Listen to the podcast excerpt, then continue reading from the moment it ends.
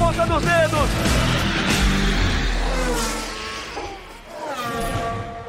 Alô, amigos do Globoesporte.com, 19 edição do nosso podcast Na Ponta dos Dedos, o Grupo Globo falando de motor e uma semana especial nessa 19 edição do podcast. A gente vai falar do final de semana de Cascavel, a nona etapa da temporada da Stock Car e, obviamente, vamos dissecar, vamos tentar é, descobrir os mistérios da corrida do México. E a corrida do México é uma corrida muito importante, porque depois do México teremos Estados Unidos, Brasil e Abu Dhabi, ou seja, faltam quatro corridas para o final da temporada, a temporada 2019 da Fórmula 1, que traz Lewis Hamilton na ponta com 338 pontos contra 274 do seu companheiro de equipe da Mercedes, Valtteri Bottas, 221 de Charles Leclerc, que está na terceira posição, e Max Verstappen com 212 empatado com Sebastian Vettel na quarta posição do campeonato. Eu estou aqui com Rafael Lopes. Tudo bem, Rafa? Tudo bem, Sérgio? Depois de semana passada apresentar aqui o podcast, agora estou aqui de novo como comentarista. Corrida que promete bastante, uma corrida que a Mercedes tradicionalmente não é forte, apesar do Hamilton ter sido campeão, conquistado os dois últimos títulos dele no México. O Hamilton só ganhou uma prova e no ano que a Mercedes dominava ah, sem adversários o campeonato. Então é uma corrida que promete. A gente deve ter um equilíbrio muito grande entre Ferrari e Red Bull, com a Mercedes ali correndo por fora. Felipe Jafone, é sempre um prazer estar com você, Felipe. Grande abraço, Sérgio. Um abração a todos, ao Rafa. E vamos para um GP do México, né? É, é, o que exatamente que o Rafa falou. Agora a gente vai saber. O ano passado, uh, principalmente nos treinos livres, eu estava dando uma olhada e era a Red Bull era um segundo mais rápido no, nos primeiros treinos livres e depois uh, mudou um pouco. Chegou a Mercedes na classificação perto, mas ainda com as duas Red Bulls na frente. Então dá indicação aí que de repente vai ser o que o Rafa falou mesmo, Red Bull e Ferrari. Você que está ligado aqui no podcast, anota na sua agenda, sexta-feira, a partir do meio-dia, temos a primeira sessão de treinos livres, de meio-dia até uma e meia da tarde, depois a segunda sessão das 16 às 17h30. É um final de semana todo do Sport TV, com os treinos livres, o treino classificatório, a corrida você acompanha no Sport TV e no Globoesporte.com ao vivo, concomitantemente. Você pode escolher a plataforma que você quer ver, ou do Sport TV ou no Globoesporte.com. Você está esperando que repita-se o que aconteceu no ano passado? Você falou que a Red Bull eh, foi aí quase um segundo mais rápida que as Mercedes. Você espera que isso se repita na corrida do México, Jafone? Então, é, eu acho que talvez é, né, essa acendida que deu a, a Ferrari, é, eu, eu, tenho a esperança aí que, né, e se a gente for pegar, a, a Red Bull está um pouco para trás. Então, eu volto a falar, eu acho que ela vai aproximar sim e vai ser um, pega legal. Agora, de novo, e também não dá para descartar a Mercedes, né? Eu, eu não vejo a Mercedes, não, é difícil falar que ela vai estar tá tão atrás. Eu acho que vai ser, talvez, uh, quem sabe, um pega dos melhores aí com uma Red Bull fazendo frente e uma Ferrari e uma Mercedes próxima. Eu tô, tô esperançoso aí para que a gente tenha uma, uma boa. Uh, uma, uma, prova aí com disputa entre as três melhores equipes. É bom lembrar sempre que o Grande Prêmio do México é o Grande Prêmio disputado na maior altitude, né? E isso eu acho que conta muito, né, em relação principalmente ao acerto dos carros, principalmente o acerto dos motores, porque existe essa situação que é uma situação atípica em relação às outras provas do calendário, Rafa. Exatamente. Com os motores turbo, isso diminui um pouquinho. Quando, vamos explicar aqui para o ouvinte que está conferindo o podcast, quando você tem motor aspirado, o motor perde potência na altitude, porque tem menos ar disponível, então entra menos ar no motor e você perde potência. Quando é o motor turbo, ele não tem essa perda de potência, porém a, o compressor do, do turbo trabalha no máximo. Então é sempre tem um risco de quebra. Algumas equipes tiveram problemas nos últimos anos. São 2.250 metros de altitude, o que a gente leva a uma, a uma outra questão, que é a questão aerodinâmica. Quanto mais asa você usar, mais é, pressão aerodinâmica você vai ter. E você não precisa ter tão pouca asa para andar bem na reta. Tem uma reta de mais de um quilômetro o circuito Hermanos Rodrigues, né, o autódromo Hermanos Rodrigues. Então, as equipes vão usar asas grandes ali para tentar gerar um pouco de pressão aerodinâmica. Lembrando que o ar, a pressão do ar é menor na altitude, então para você poder ter equilíbrio nas curvas, e tem muitas curvas de baixa o circuito do México, você precisa ter uma asa maior para justamente gerar mais pressão aerodinâmica. E não só os motores, as equipes, mas principalmente o ser humano. Ele sofre um pouco também quando está aí nas alturas. Você já teve alguma experiência parecida como piloto de correr em algum lugar muito alto, assim, com ar rarefeito? É, nossa, eu tive uma bacana até em La Paz, na Bolívia. Uh, eu fui, inclusive, foi um lugar, eu fui campeão, aliás, é o, meu único campeonato sul-americano de kart eu ganhei em La Paz, na Bolívia, em 1992. E era uma coisa impressionante, assim, eu cheguei no, quando eu cheguei no, uh, no autódromo, lá na pista, para começar os treinos, eu achava que, a gente, que ninguém ia aguentar. Quando você chega é pior, né? Depois você vai se acostumando. E eu lembro que uh, todos os locais onde tinha bandeirinha, é, que o piloto rodava, você não tinha ajudante. O piloto que sai do kart tinha que empurrar o kart na época. E eles tinham oxigênio, porque muita gente ia empurrar o kart e desmaiava do lado ali, e porque não aguentava empurrar o kart. Então eu tive uma experiência e, e, interessante do lado físico difícil e do lado é, que o Rafa estava falando. Olha só que engraçado o pessoal entender. É, quando né, o normal na época a gente achou, pô, a gente vai para Bolívia não tem ar, eu vou levar um carburador com uma boca bem grande para ele poder aspirar né, o ar. E todo mundo fez a mesma coisa que foi do Brasil. E, e meu kart não ia e não ia. Acabou que minha última esperança, eu tinha um carburadorzinho standard com uma boquinha pequena lá, que eu falei, ah, meu, vamos, vamos, passar esse carburador, vamos ver o que dá. Não faz sentido, né? Mas vamos ver. Fui campeão sul-americano com esse carburador. Uh, carburador de, carburador de Júnior menor, Felipe Japão? Exatamente. Daí a gente foi descobrir que, no fundo, você põe a boca grande, uh, não, não é sinal. Ele, o ar não tá lá e, e ele... Não, quando você coloca pequeno, ele puxa com mais pressão e fazia um efeito melhor. Então pegou a gente super de surpresa e sem querer eu achei um carburador largado na minha mala lá e, e acabou me dando o campeonato. Ô, santo carburador. É, eu nem sabia é... que tinha corrida de kart em La Paz, rapaz. É... Já vi jogador de futebol quase morrendo na altitude, com cilindro de oxigênio. Você vai correr de kart em La Paz, rapaz. Lá onde o, aer... o no aeroporto, o avião não decola, o avião desce, né? Exatamente, hora que é, é isso aí mesmo. Mas é, essa prova do México, ela é uma prova sempre muito disputada e de, de uns anos para cá, quando o México se recolocou de novo no calendário, a gente pôde ter a dimensão do amor do mexicano pela Fórmula 1. Né? Eles superlotam o autódromo, os três dias, aquela parte do estádio ali onde tem uma área de convivência, a praça de alimentação, é simplesmente fantástica e os pilotos amam correr lá, né, Rafa? Exatamente, esse ano já está com é, lotação esgotada, todos os ingressos para os três dias foram vendidos.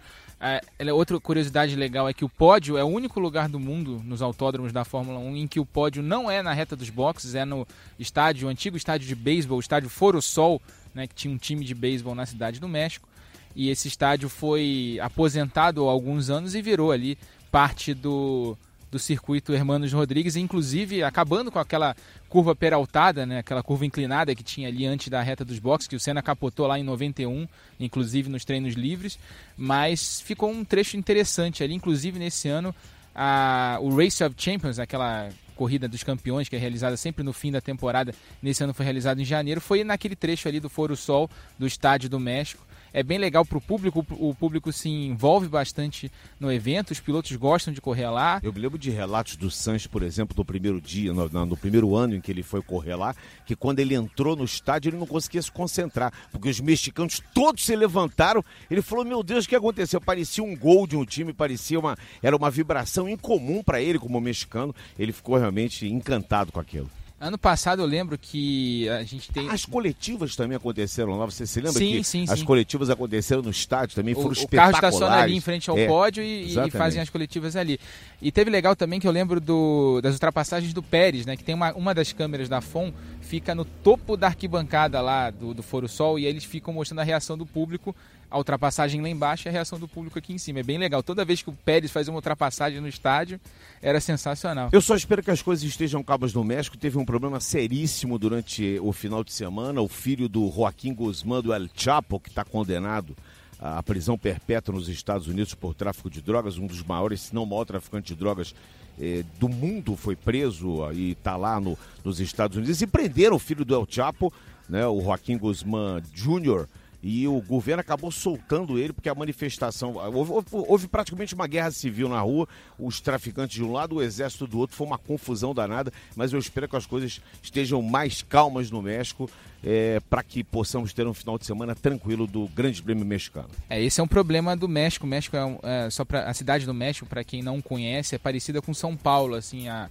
a dinâmica da cidade e é uma cidade tem lugares bastante violentos. A gente lembra do Salvador Cabanhas, o ex-atacante do América do México, tomou um tiro na cabeça. O terceiro pior trânsito do mundo. Numa discussão de bar, tem uma o trânsito horroroso, poluição. Então a gente. É, é uma cidade complicada, mas é uma cidade também legal porque o autódromo fica dentro da cidade, né? É, é talvez assim como Interlagos em São Paulo.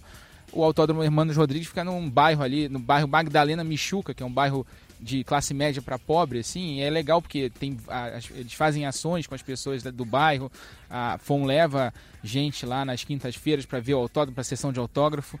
Então é bom envolver o público. Não vai acontecer nada, a segurança da Fórmula 1 sempre é exemplar nesse sentido. A gente vê em outros lugares do mundo. Então vai, dar, vai ser um final de semana tranquilo e eu espero que sentido. Você falou de cidade boa, cidade boa mesmo é Cascavel, né, Felipe Jafone? Final de semana foi muito legal da nona etapa. Cascavel é uma cidade que respira automobilismo. Cascavel é uma cidade que o autódromo, é, a, a cidade gira em torno do autódromo, porque como eu já falei na nossa transmissão, é, no final de semana, é, a cidade não tem um time de futebol que seja um time é, que dispute os títulos do Paranaense, enfim. Então o que acontece é que o Autódromo Museu Abeux, que está desde 1967 em ação, em 70 foi asfaltado, ele é o grande centro ali concentrador e não só da, dos cascavelenses, mas do povo todo ali do entorno, inclusive de paraguaios que atravessam a fronteira para irem lá. E nós tivemos uma, duas provas espetaculares e o campeonato acabou com dois pilotos empatados em primeiro. Quer dizer, nós estamos na nona etapa, encerramos a nona etapa, teremos a décima, a décima primeira e a décima segunda que vale pontuação dobrada. E o Daniel Serra e o Ricardo Maurício têm 264 pontos cada um. Quer dizer, é uma coisa realmente espetacular essa, essa situação que a Stock Car se coloca nesse momento em 2019, né, o, Felipe?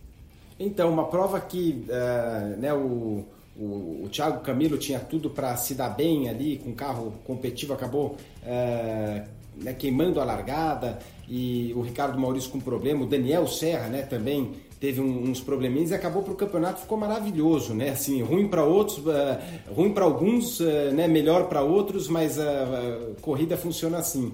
Então a Stock Car, primeiro falando de Cascavel, que realmente para mim é o coração do automobilismo no Brasil, assim, é impressionante como o povo gosta, né? A gente teve oportunidade ali até de sair com o pessoal à noite, né, Sérgio, de, de estar com eles, o pessoal das antigas, o Ângelo, o Jambelli e toda a turma lá, e, e assim, eles têm realmente sangue no, uh, de, de, corrida mesmo, né, então, desde a época do caminhão, eu lembro quando eu fui lá que a pista, antes da reforma, era uma pista caindo aos pedaços na época, e eu cheguei lá de 10 anos dos Estados Unidos, falei, meu Deus, aonde eu fui vim parar, né? Num lugar no meio do mato e gente saindo pela culatra, assim. A gente, por dois anos, a gente teve que sair na época da truck eh, de helicóptero do autódromo, de tanta gente que tinha e aquele pessoal que chega na quinta-feira, vai acampando e só sai no domingo. Então, é um público aí, eh, lembra um pouco o público da, da Argentina, né? Que é aquele fã que não é simplesmente, não simplesmente gosta de corrida, é o cara que acompanha muito de perto é, né, eu tive duas semanas atrás com a Truck e agora depois de duas semanas com, é, com a Stock e foi um evento bem bacana aí. É aquele e... estilo de costelão que não passa, né? É uma cidade. Deixa eu, fazer, deixa eu fazer uma correção que eu falei que o Daniel e o Ricardo tinham 264 pontos. Eu ter um ponto de cada um por conta própria. 265 para cada um. O Thiago Camilo é terceiro com 249. É que às vezes a memória nos trai. Em quarto, o Rubinho Barrichello com 241 pontos. O Felipe Fraga tem 225 e o Júlio Campos 224. Eu acho que a briga fica entre esses seis. O Gabriel teve um excelente final de semana, foi o cara que mais pontuou. Se eu não me engano, ele marcou 37 pontos nas duas corridas, mas ele tem 191 pontos. Ele não vinha fazendo uma temporada regular, ele ficou muito chateado na primeira corrida, tinha feito a pole, queria a vitória, acabou enfim, problemas de, de, de, de, de tática de corrida, ele acabou ficando em segundo, mas ele é sétimo, ele tem uma diferença grande para o Júlio Campos. Quer dizer, então, eu acredito que Daniel Serra, Ricardo Maurício, Thiago Camilo, Rubens Barrichello, Felipe Fraga e Júlio Campos, salvo aconteça alguma coisa daqui para lá, vão decidir o título com uma corrida que vai ter rodada dupla Interlagos, que é a última prova do ano. Exatamente. Rodada dupla, não, pontuação dobrada. É rodada, aliás, única. É uma Exatamente. corrida com pontuação dobrada. É aquela corrida que vale muito, né? A corrida que vale mais é a última. E aí a gente tem, claro, os favoritos são Daniel Serra e Ricardo Maurício, o Meinha fazendo mais um ano sensacional ali na equipe RC, com os dois pilotos dele liderando o campeonato, empatados, empatados em pontos, inclusive. O Ricardo tem mais vitórias do que o Daniel e está na frente do campeonato por causa disso, no critério de desempate. O Thiago Camilo é um piloto que tem feito treinos muito bons, anda muito rápido, não conseguiu a pole em Cascavel. Cinco poles no Exato, mas na tem dado azar, deu azar na etapa de Santa Cruz do Sul, quebrou na, quebrou na primeira etapa, ficou fora da segunda, e aí ele ficou com um handicap... E penalização também em Goiânia e penalização nessa prova, né? É, Porque é, queimou, queimou largada. a largada, teve duas queimas de largada, e assim mesmo ainda está em terceiro com 249. Ele salvou os pontos todos que ele podia na segunda corrida. É, eu acho legal a gente ver a equipe do André Matheus voltando a a figurar entre os favoritos ali. Teve dois anos muito ruins a equipe do Andrés e tava, esse ano tem voltado com, principalmente com o Thiago Camilo, o Júlio Campos também na sexta posição, a equipe do Rodolfo Mateis, que é associada do Andrés. A gente tem o Rubinho sempre na full time, o Rubinho sempre sendo o principal. Quatro vitórias em corridas número 2 esse é, ele, ano. Ele não tem um carro muito rápido pra, nem para o treino, nem para a corrida 1, um, mas ele é muito inteligente e usa sempre a tática para correr, fazer uma boa corrida 2. Aliás, ele se autodenominou matemático. Quem viu a corrida e ele ainda sacou um Oswald de Andrade, né? Aliás, Oswald de Souza. Nossa, ele Oswald foi longe. Souza. Aí eu, eu falei pra ele no avião, eu falei assim, olha, é o Tristão agora, o Tristão é que é o, que é o matemático da vez, tá, Rubinho? Exato, ele que faz as chances do futebol. É, mas eu acho legal, a, a categoria é sempre muito equilibrada, a Stock Car sempre muito equilibrada. Eu vi as duas corridas dessa etapa e o treino classificatório pelo Globoesporte.com e pelo Sport TV. E deu vontade de estar em Cascavel. Aliás, eu fiz a corrida da Truck duas semanas atrás lá, que o Felipe Jafone fez uma grande corrida também. A gente elogiou aqui. Mas quando você quiser aí, você está convidado, Rafa. Você pode ir, não tem problema. Oh, tá, tá... e o. Eu tava até fazendo a corrida com o Sérgio, a gente uh -huh. fez, e foram duas corridas sensacionais lá na Copa Truck e agora também na Stock Car, duas corridas muito boas. Acho que a pista faz corridas boas. Né? Exatamente, não tem corrida ruim lá e Cascavel é realmente uma cidade que respira.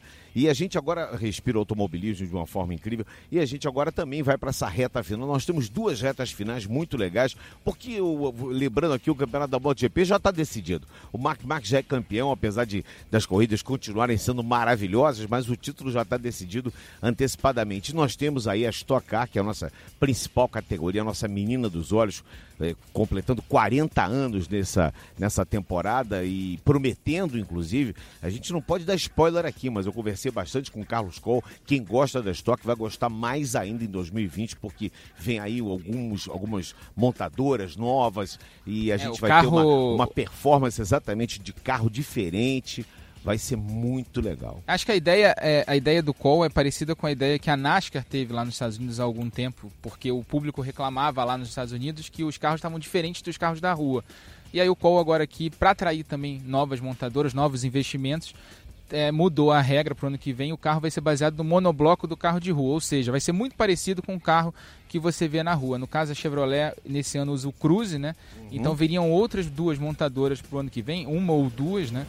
É, que estão em negociações aí, a gente não pode falar os nomes das montadoras nesse momento, mas a ideia é que os carros da Stock sejam mais parecidos com os carros da rua, para tentar criar aquela identificação entre o cara que tem o carro na rua e o carro, torcer ali para o carro dele na corrida. Acho bem legal esse movimento. Acho... Não vou deixar o Felipe Jafone em saia justa, porque obviamente a JL, que é de propriedade da família Jafone, já sabe de todos os segredos, mas o Jafone né? Vamos deixar ele sem saia justa, vamos deixar não, de não, calça comprida. É, é, não, mas não tem. É, é muito que o Rafa falou, né? Isso aí tudo tá. Uh, o Carlos Col que, que faz essa frente toda aí. E, mas é exatamente o que o Rafa falou. A ideia é usar o, o monobloco. Isso aí, como é, o que, que acontece? Né? As fábricas elas acabam mandando para as equipes o carro, vai o, só o monobloco, quer dizer, toda a parte de lata com tudo, e você vai aproveitar toda essa parte estrutural uh, do carro dentro do carro da Stock Car, né? Então, quer dizer, um carro que por dentro precisa ter o Santo Antônio, precisa ter toda a proteção, motor ainda vai ser um V8, está sendo estudado de achar o motor V8 para as outras marcas, para que não se hoje não se use né, o motor de bloco, sei lá, da, G, da GM nas outras marcas, para cada marca ter o seu. E, mas é uma mudança que começa a deixar estocar com a cara da, da marca. O carro vai ficar um pouco mais pesado, talvez um pouco mais lento, mas isso nada que o público de longe vai conseguir é, ver performance é, diferente, é, mas uma aparência muito mais similar com o carro de rua. E é legal também que a Pirelli está trabalhando os pneus também para poder fazer essa adaptação, quer dizer, vai haver um conjunto novo. Eu acho que é uma, é uma renovação. A Stock, que é uma categoria que começou com os opalas de rua, praticamente é, quase cruz levados para a pista e poucas coisas se fazia. Hoje a gente vê a tecnologia embarcada na estoque, que é uma coisa que realmente é fantástica. Os pilotos de fora que vêm correr aqui dizem isso e nós temos uma nata de pilotos. Poxa, do primeiro ao vigésimo sexto estavam todos no mesmo segundo em Cascavel, numa pista que tem uma média acima de 170 km por hora. Isso mostra o que é a categoria. É, a gente, eu falei agora aqui da NASCAR, da questão da NASCAR, mas eu acho que o grande espelho está aqui do lado, na Argentina, que é uma categoria, a gente tem a Super TC 2000, que tem seis ou sete montadoras envolvidas, é uhum. é, a, a categoria é usada como plataforma de marketing para venda de carros, e é isso que você tem que fazer. Se você tá, tem carro na pista, né, vença no domingo, é, venda na segunda, né? Win on, win on Sunday, sell on Monday, aquela famosa frase é, da indústria automotiva americana. Isso, isso é uma alavanca no Campeonato Mundial de Superbike. O Campeonato Mundial Superbike é justamente essa alavanca. Eles pegam modelos que são modelos de, de loja, modelos de vitrine, mexem pouquíssima coisa e colocam na pista. Esse é o grande segredo. Eu acho que isso pode ser um grande incentivo aí para a categoria, para aumentar investimento, principalmente da, das montadoras que vão, vão estar envolvidas com a categoria no ano que vem, fazer a categoria crescer, ficar ainda mais forte. Acho um movimento bem legal. E você ter o Carlos Coll de volta no comando da categoria é outra coisa muito boa, porque o Carlos Coll entende de corrida e entende de carro. Uhum. Então, juntou ali o, o, útil ao agradável, a categoria volta a crescer. Foi o melhor momento da categoria, foi quando o Carlos Coll estava no comando dela. Vamos subir de categoria, voltar a falar da Fórmula 1. Fórmula 1 que tem Hamilton em primeiro, Bottas em segundo, Leclerc em terceiro. Felipe Jafone, você arrisca algum palpite para essa corrida do México? Hum, vamos lá, agora você me pegou logo de cara, é, né? de cara. É, essa aí eu, eu não vou estar do seu lado nessa corrida, vai estar o Max. É, não, o Max não, vai estar o Burt, né? Do, agora, não, agora nem lembro. Com o Reginaldo eu faço o primeiro treino e já a partir do segundo treino, o Luciano Burt se une à nossa transmissão. Exatamente. E eu vou estar andando de caminhão nessa aqui em, Velo, em Velocitar. Aliás, Velo, desculpa, Velopark, Velopark, Velopark. Velopark. Olha, nem, até eu tô perdido nas Vai ser animado, hein? Um quilômetro, aquela vou... pistinha de dois quilômetros. De caminhão, você imagina Tem espaço né? para andar de caminhão lá, Jafone? É, eu, eu, já, eu já mandei a equipe checar se a ré tá funcionando legal, para fazer aquela curvinha de entrada lá, precisa colocar a ré. não, mas já não, dá para ir sim, dá, dá, dá, dá tranquilo, vai ser legal. E mas olha, eu para dar uma mudadinha aí, eu vou voltar a me animar com, com o Verstappen, vai vendo o que ele fez ano passado, que a Red Bull tá na frente. Então tomara, tomara que ele ande bem aí, mas eu, eu acho que não vai ser vida fácil não. Acho que vai ser, vou vou dar meu voto pro Verstappen, mas acho que ele vai ter uma canseira grande aí, principalmente da Ferrari. Tá bom. O, o Rafa, antes de você dar, dar o seu palpite também, eu queria que você trouxesse para o nosso ouvinte aqui do podcast Na Ponta dos Dedos. Aliás, eu agradeço demais a audiência, tem sido muito grande. Muitas pessoas têm abordado a gente, conversado e pelas redes sociais e também na pista lá em Cascavel, dizendo que estão ouvindo o podcast, quer dizer, tá pegando, tá sendo legal isso. E eu queria que o Rafa trouxesse as possibilidades do Hamilton já ser campeão antecipadamente no México. Olha, para quem gosta e quem tem ingresso e quem vai assistir o Grande Prêmio do Brasil, tem chance de chegar em Interlagos esse ano. É mais é menos complicado do que nos últimos anos. Mas vamos aqui à matemática. O Hamilton, se o Hamilton ganhar e fizer a volta mais rápida, ele vai somar 26 pontos. Então Bottas precisa chegar em terceiro ou acima para manter a disputa viva até os Estados Unidos.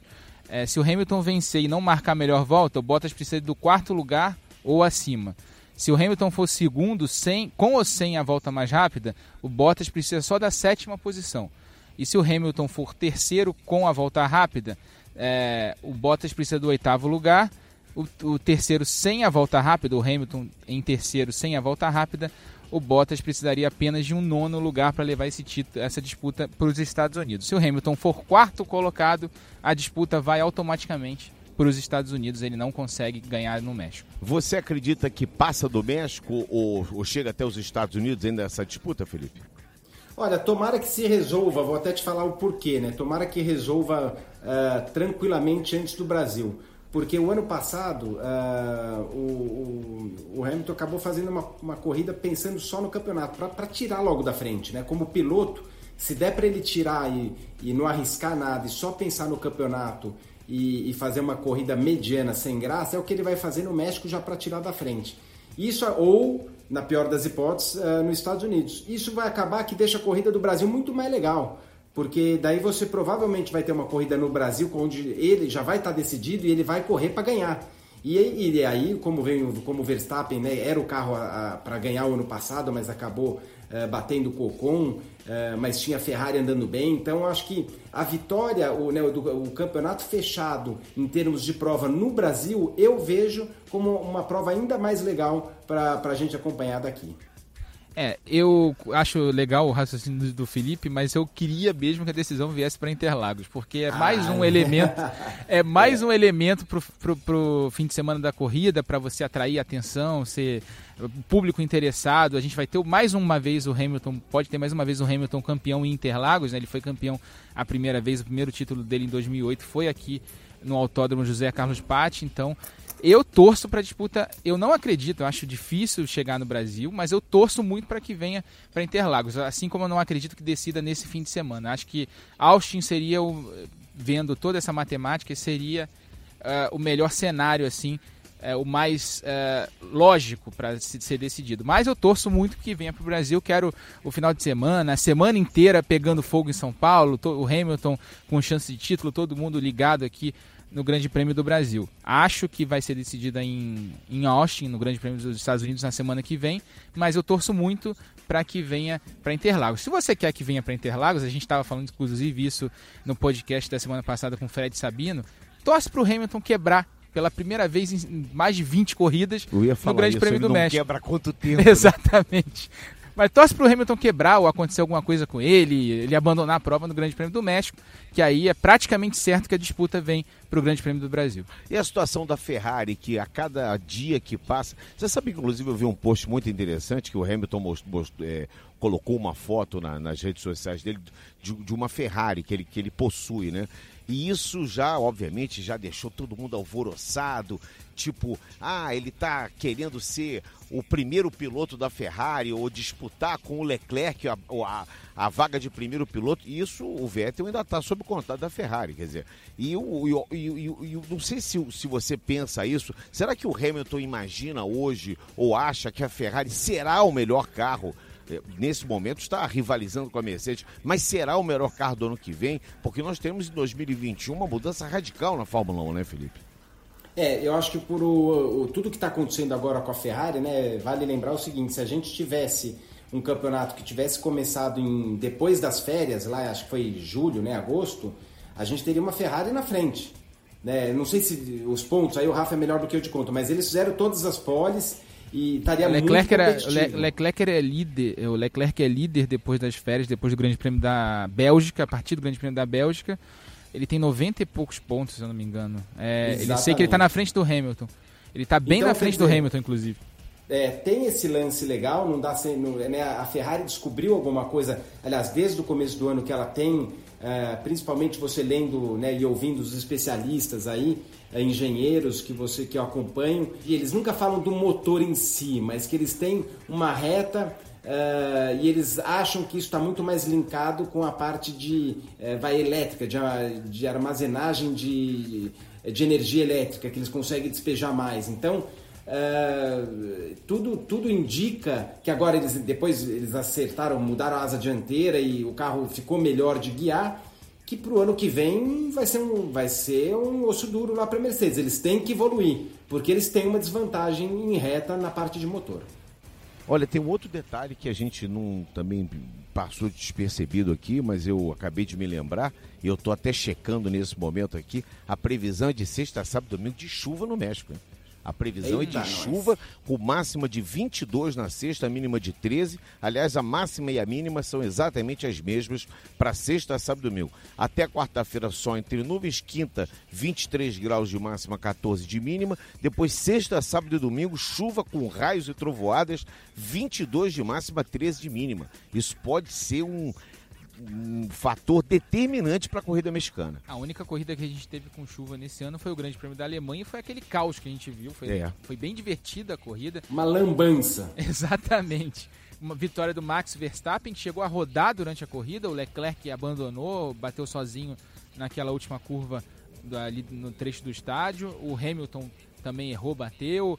O Bottas bateu. Então é uma corrida que, com chuva, ainda mais no circuito do México, que tem um trecho grande de reta e, um, e várias curvas bem apertadas ali, com o um muro muito próximo, é uma convite a uma corrida bem animada, eu diria. Os nossos ouvintes, eles mandam mensagens para nós através do endereço, anote aí, podcasts, com S no fim, arroba globesport.com. E o que, que a gente tem aí de novidade, Rafa? A gente tem a participação do Luiz Felipe Maia, que fala que a corrida do Japão foi no capricho, no capricho, falando de você, Sérgio. Valeu. Tava com saudade de ver você narrando a corrida. Disse que o cara da corrida foi o Daniel Ricardo. Ah, falou que a Mercedes é, chamou o Hamilton para troca de pneu só para mesmo para dar vitória para o Bottas.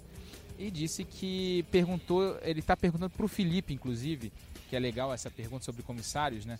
Ele perguntando se os comissários poderiam ter agido com mais rapidez, obrigando o Leclerc a entrar nos boxes logo depois daquele problema que ele teve com a asa no início da corrida, porque teve uma, tiveram consequências. A gente viu o, o espelho do Hamilton foi embora, o pedaço da asa uh, bateu no halo. A gente inclusive falou no podcast passado que a direção de prova poderia ter mostrado aquela bandeira preta com disco laranja, obrigando o Leclerc a fazer a parada.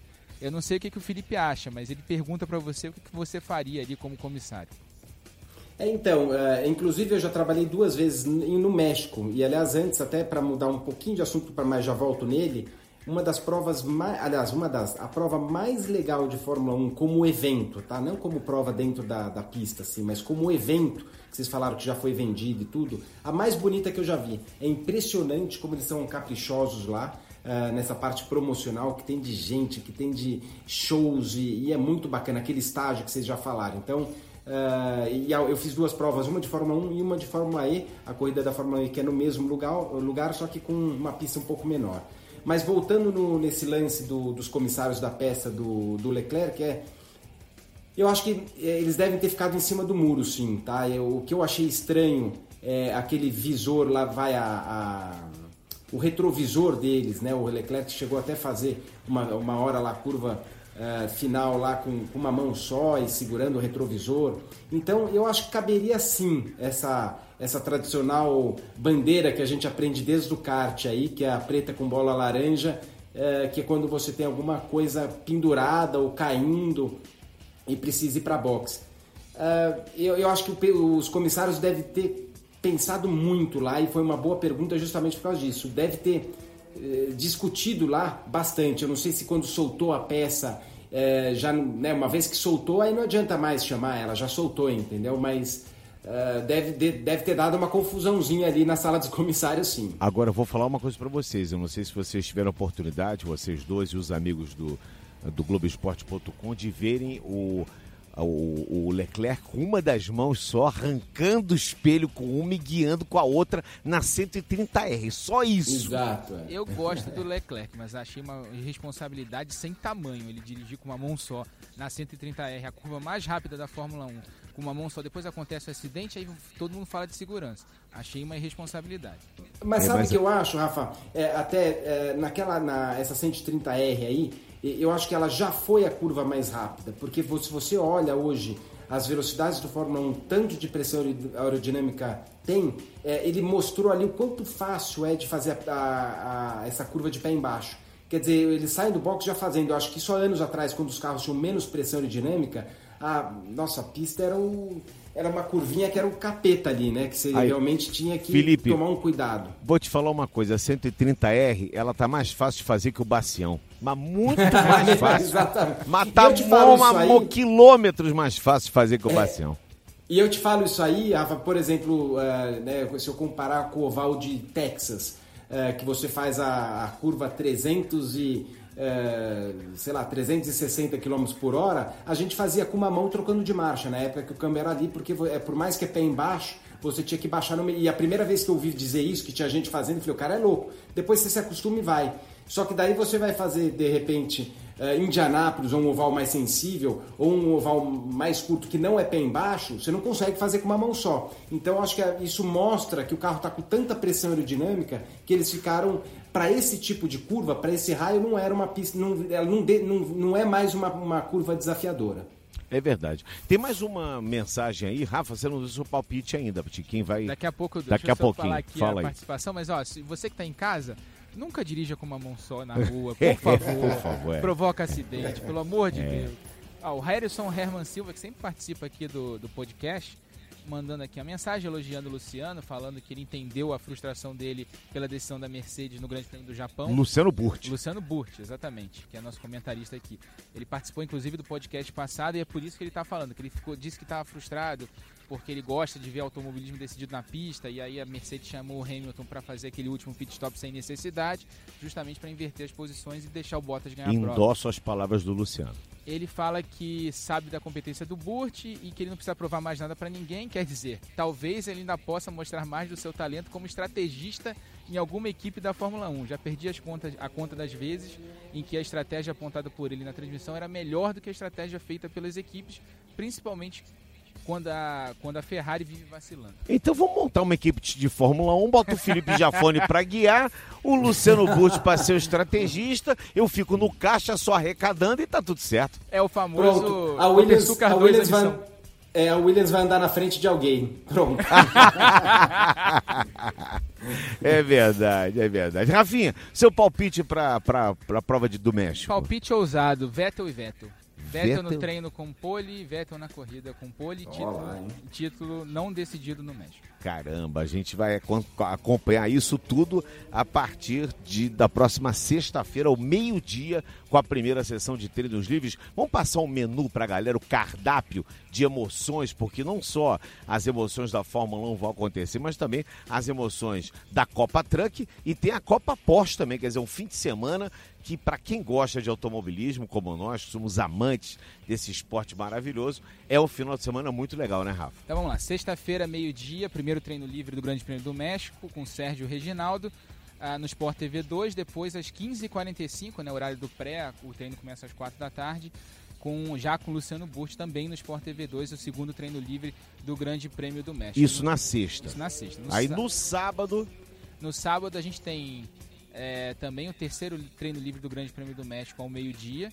Depois a Porsche Endurance Cup, etapa de Goiânia, 300 km de Goiânia, a partir de uma da tarde no Sport TV 3, com o Cleiton Carvalho comigo nos comentários. É a de... prova de endurance, hein? a prova, prova de, longa, de, resistência exatamente. da Porsche Super Cup. A gente deve ter a participação também do Ingo Hoffman nos comentários lá no, na Porsche Endurance Cup. Legal. Aí às três o alemão que pegou uma moto, deu uma volta de 8 mil quilômetros, foi no rapaz, Chile, foi na Argentina. Exatamente. A gente encontrou ele em Cascavel, ele tava com a bunda quadrada já, o alemão. o treino classificatório do Grande Prêmio do México a partir das três da tarde no Sport TV 2.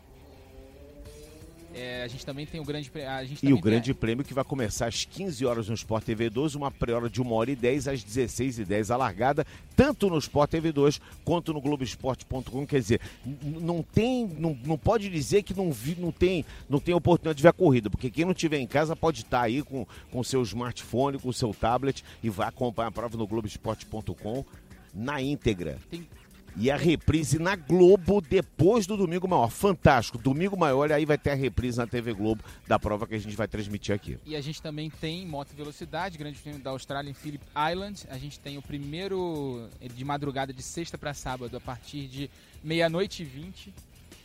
A partir de 10 e 20, então, vamos lá. De sexta para sábado, a partir de 10 e 20, o treino, os treinos classificatórios da Moto 3, Moto 2 e Moto GP.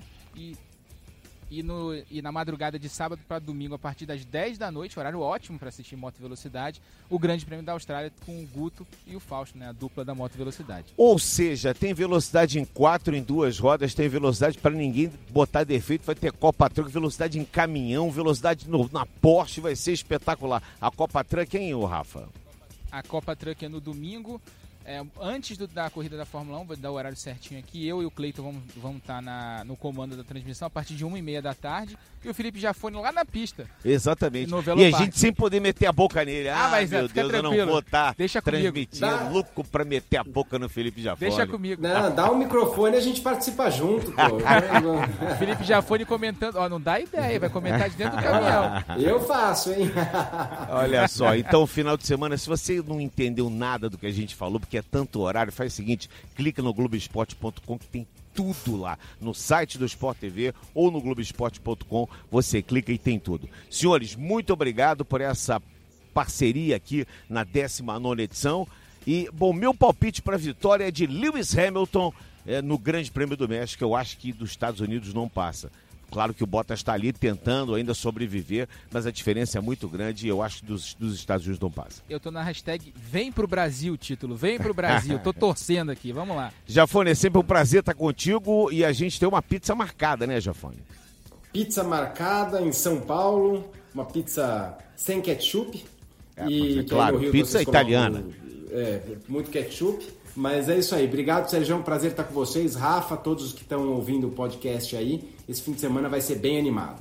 Rafa, grande abraço, é sempre um prazer estar com você. Prazer é todo meu, Sérgio. Obrigado aí pros ouvintes do, do podcast Na Ponta dos Dedos. E tô me convidando pra pizza também, não, tá sem bom. ketchup. Não tem problema, não tá convidado. Olha, podcasts com S no fim, arroba globoesporte.com é nosso endereço. Você é nosso convidado sempre a mandar mensagens, a mandar perguntas, a mandar críticas. Faça uso da ferramenta e estamos sempre aqui. 19 edição do podcast Na Ponta dos Dedos está indo para conta. Estamos completando, portanto, agradecendo ao Felipe Jafone e ao Rafa Lopes.